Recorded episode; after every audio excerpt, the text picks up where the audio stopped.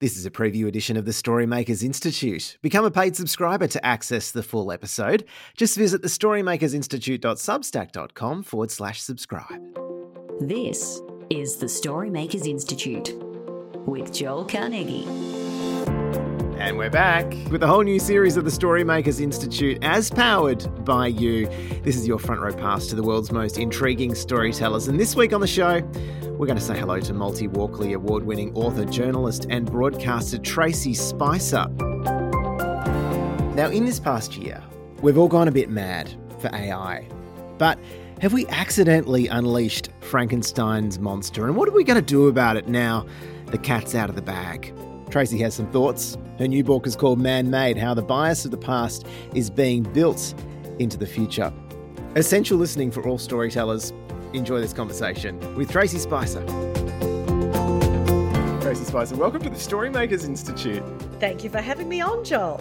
Take us back to the moment when your son uttered the six words that would become the catalyst of almost a decade's worth of investigation. He was 11 years of age, and my husband and I, in a moment of appalling parenting, had allowed him to watch South Park in the morning, the adult cartoon series, so we could get an extra hour of sleep in. And perfectly fair. Totally fair. Thank you for supporting my shocking parenting. And he turned to me and said, "Mum, I want a robot slave." I said, "Darling, what are you talking about?" Anyway, showed me the episode in which Cartman, a very naughty boy, was ordering around his Amazon Alexa like he was some kind of colonial master. And as a lifelong feminist and journalist, I had an epiphany that the idea about women and girls being servile from the 1950s is being built into the chatbots we use in our homes, because I quickly realised through a little bit of research that the chatbots in the business and finance sector, well, almost all of them have male voices because they're viewed as being more credible and authoritative. So for those who haven't been breathlessly following along to all of the twists and turns of the development of artificial AI, who are the players and why is this so important? A lot of people think that artificial intelligence was developed at a place called the Dartmouth Conference in the 1950s, where 10 white men sat down and came up with the term artificial intelligence. But really, it's been around since time immemorial. I mean, even the ancient Greeks had their versions of artificial intelligence, you know, beings that were created from clay or mythical beings that weren't actually human but were artificial. So the idea's been around as long as humanity. But this Dartmouth conference popularised it in the corporate sector, and that's part of the problem with the so-called origin story of AI. It was all around, how can we make more money for business? There was no conversation about ethics or humanity or bias or discrimination or even, God forbid, safety. And that's why we've ended up here now in the fourth industrial revolution, which is what we're all living through. And often it's hard to see a revolution when you're right in the middle of it, where during the pandemic, a lot of the companies just went off willy-nilly. And we know with the explosion of generative AI, courtesy of Sam Altman at OpenAI late last year, that it has become an AI arms race. And we're all pawns in a game being played by billionaires in Silicon Valley. Yes, I recently heard quite a good quote, which went something along the lines of, if you're not the masters of this, you're going to become the slaves of it. That's right. And that's one of the conclusions I come to in my book, Man-Made, that, look, we can't just say, don't use technology, don't use AI. It's effectively in Maslow's hierarchy of needs now. We need it as much as air, water, and food to survive as humans. So we need to learn how to control it before it controls us. Having said that, there's a lot of narrative around AI is going to end humanity. And certainly that is possible. But I think some of the narrative is being driven by big tech because they want to take our attention away from the everyday erosion of human rights that's happening in the present. They want to talk about a terrifying future that may not happen, so we look over there instead of looking at the bias and the discrimination and the lack of ethics that's happening now, because if they have to focus on that, then it means they have to spend money and they make fewer billions than they're making right now. And they're desperate to push back against regulation and legislation. So you think part of this is a misdirection? Yeah, it's a misdirection. Look over here. Here's the shiny thing, robots and Terminator and all of this stuff. The very real threat to humanity, interestingly, comes from an intersectional perspective where AI intersects with warfare. I mean, the killer robot scenario is actually real, where it intersects with climate change, where it intersects with all of the other big things threatening humanity. But the biggest threat is the misinformation and disinformation that's propagated and exacerbated by AI on social media because of the polarization of people's opinions. We will see more wars. We will see, as someone I interviewed for the book said, we will see Donald Trump on steroids in a lot of countries around the world. So that's what we need to focus on right now. A lot of legislators have actually admitted that they failed when social media exploded to regulate it properly, and they don't want to make that mistake with artificial intelligence. If you look back at some of the trail of mess that the digital age is leaving behind, whether you're looking at Meta's questionable interest in democracy or ChatGPT gobbling up all of the books like a hungry Pac-Man, now the New York Times is currently suing OpenAI and Microsoft over use of copyrighted material. Paint us a picture, if you will, of the rabbit hole that AI is taking us down. Oh, yes. In fact, my first book, The Good Girl Stripped Bare, that was gobbled up by Books3, one of the apps that you're talking about that effectively steals writers' copyright, steals our entire books. Similarly, apps like Midjourney, DALL-E and Stable Diffusion, which are image generators, scrape billions of images from artists around the world to create what they call a unique image. Well, certainly it's unique as a finished product, but it breaches the copyright of all of those original images. We desperately need a successful test case in the courts, preferably in the US, because they're still the leaders in technology and the rest of the world tends to follow. So artists, authors and creators can have some kind of compensation for their work effectively being stolen. Mm. A really salient example, both about the bias and about copyright, was when we tried to design the cover for my book. The graphic designer Meng Coach said, look, let's use AI to design that because that's the topic of the book. He wanted to start a conversation about the many jobs that are being lost because of this technology in this industrial revolution. We put in some words into the Midjourney app. Look, they're the world's easiest things to use, honestly, and that's the problem. They're so cheap and accessible and easy. It's easy to breach copyright. I wanted an image of a strong robot woman looking to the future with hope but concern. Yeah, totally. A specific image. We put in 12 words. The image that came up was a highly sexualized gold robot woman with a tiny waist, massive breasts, and huge biceps. So that's pretty realistic, right? Like that's normal? That's right, because the algorithm read strong as being physically strong, not necessarily a strong, confident kind of person.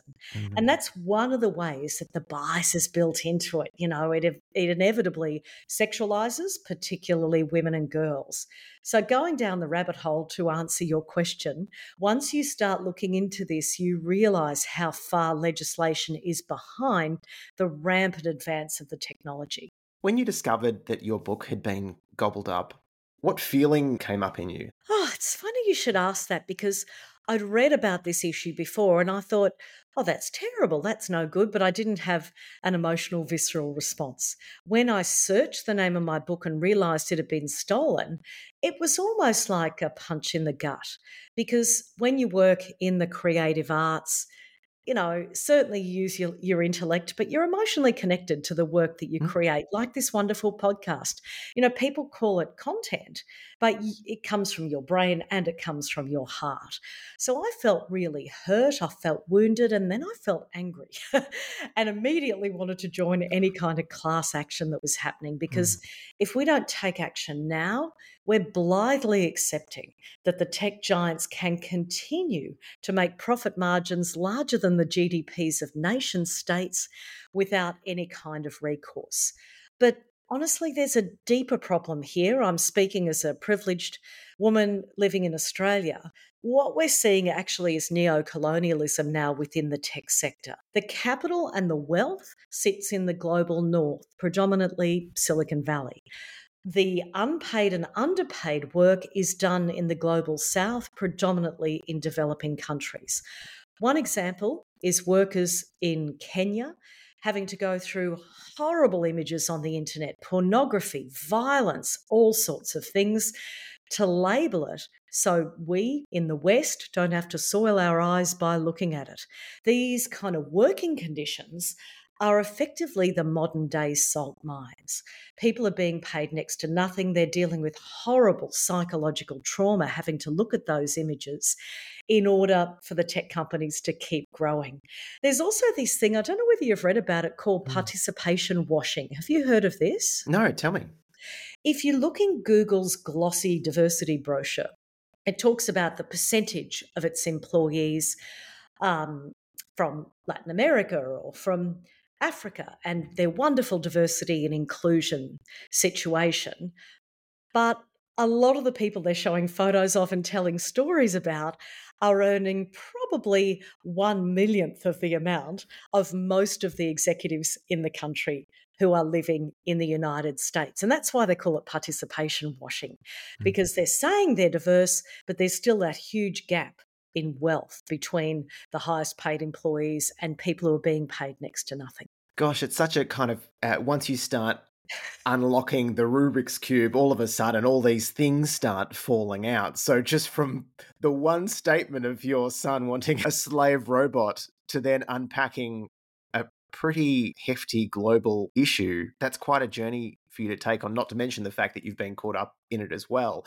Where did the lawsuit end up, the class action? Is that proceeding? Oh, yes, it's still going. And the one being led by Sarah Silverman, which is one of the very first ones, is still going as well about her content being stolen. So as far as I know, at this point in time, we have no outcome, but hopefully a precedent will be set. But we'll be seeing an explosion in lawsuits around artificial intelligence in the coming months and years, because one area we haven't touched on is facial recognition technology, which is being used increasingly exponentially across the United States. There's the privacy issue there with cameras everywhere. But the issue I'm interested in is the trouble the technology has identifying people of colour. Now, they're using this technology to work out whether people from south of the border in the United States can come north, and if these people have English as a second language or if they're a person of colour, and the decision's made by an algorithm, their applications are being rejected simply because of the way that they look and sound. The facial and voice recognition is also being used for things like if you're applying for credit or a home loan or a job. So this is affecting people's lives every single day. And in many respects, people's experience of it, of some of this technology is just in the front end, in the ChatGPT prompt. And yet what sits behind all of this is this ecosystem of, as you've discovered, disadvantage and discrimination. Yes, that we don't see. Another classic example, which almost made me fall off my chair when I found the research, was about a Nigerian tech worker who tried to use an automated soap dispenser at a Marriott hotel. He put his hands under it. It didn't work for his hands, but it worked for the hands of his white colleague, and it worked for a white piece of paper. I know, crazy stuff. And you think, well, how does that happen? That makes no sense. This has been distributed through Marriott hotels around the world. It's light sensor technology, and the people who developed it were just a group of 3 or 4 young guys in Silicon Valley who only tested it out on themselves and their friends and thought, oh, well, this will work for everybody. Now, that's what sits behind a lot of these designs. They're not inclusive. Mm-hmm. Interestingly, I mean, it's annoying if it's an automated soap dispenser, but that same technology is used in self-driving cars, which come to pedestrian crossings in testing and can't recognise about half of the population and might run them over. So when you say what sits behind, crazy, crazy stories, but can be a matter of life and death. And when you trace it right back to the beginning of that invention and the circumstances around in which it was created, you can very easily see how all of a sudden, with a bit of money and a bit of venture capitalism sort of thrown in, all of a sudden something can be kind of immediately global without a great sense of thought that sat behind it. Given that this show is primarily driven towards story and story making, I wanted to return to this kind of concept of content. There's something in this word that, whilst feels vaguely, superficially global, also sort of strips out the kind of essence of the thing that you're creating, in my view. But I'd love to hear your take on that. Oh, yes. And you can see that on ChatGPT every time you use it. It is phenomenal technology. Being able to write an 8,000-word essay in a couple of seconds is extraordinary. And I'd be interested to hear whether you have found this when you've looked at stuff that's been written by it. It doesn't have the heart, it doesn't have the humanity. It's very mathematical and formulaic, which makes it good for job applications, sending emails, even, and I'm horrified that I'm even going to say this, but writing news stories, because that is effectively that mathematical pyramid kind of style. It's very good at that. But when it comes to creativity, what it means to be human, and also unique styles of writing, something a little bit different. I'm thinking about something like John Kerouac's On the Road, right? Something that's written in an entirely different way. It does not have the capacity for unique creative thought. And fortunately, we still retain that as humans. What does concern me is when the robots do become sentient, which last time I did some research on this, they're expecting that'll happen in around 2050. Which is, I thought you were going to say like August. I mean. Yeah, that's right. August 25. So 2050 sentient robots. Yeah. It's pretty soon, which is scary. And look, there are some great things that robots could do if they were sentient. They could. I know they had an app, a psychology robot that was being used in the US, which actually had really good results for people who couldn't afford to go and see a psychologist. It was actually sort of like an emotive, empathetic chatbot. But then, similar to when ChatGPT goes off the rails, if you say the wrong thing or ask it the wrong question or say something it hasn't heard before, it can give you some really terrible advice. And it started telling people to harm themselves and they had to pull it off the market. So God. I like the thought of sentient robots in some kind of healthcare areas, caring for people with dementia or Alzheimer's. There could be some applications in medicine that would be really valuable. But in the creative arts, I just can't see it being effective. I guess you do see on occasion, like the robot piano player and so on. But when I think robots, I just think robots killing each other on the battlefield, some sort of dystopian future. I find it weird when the future is sort of depicted in books or films or television shows or whatever that it's often painted as dystopian. It kind of robots have kind of got control of something and that injustice is just kind of baked into the future. And I guess I'm wondering, therefore, whose fantasies are we actually playing out? What childhood fantasies are they wanting to bring into reality? Fascinating, because a lot of the people developing this technology are guys who watched science fiction growing up. Some of that is great. It's tremendous lateral thinking. But in many ways, they're creating devices and algorithms that with machine learning, they don't know where it will end up. They know the start point, but they don't know where it will end. When ChatGPT came out, a lot of other companies had similar technology, but they were holding back to do the safety testing on it because machine learning is effectively where the machine learns from its own past experiences, often without human supervision. And when you think about that, Who knows where that could end? You might be interested in a new movement that moves past the dichotomy of dystopia and utopia. Have you heard about protopia? That sounds fun. It's cool, right? It's a concept that was developed by the co-founding editor of Wired magazine, Kevin Kelly. And he characterizes protopia as incremental change towards the future that is good for humanity, incorporating technology on the way.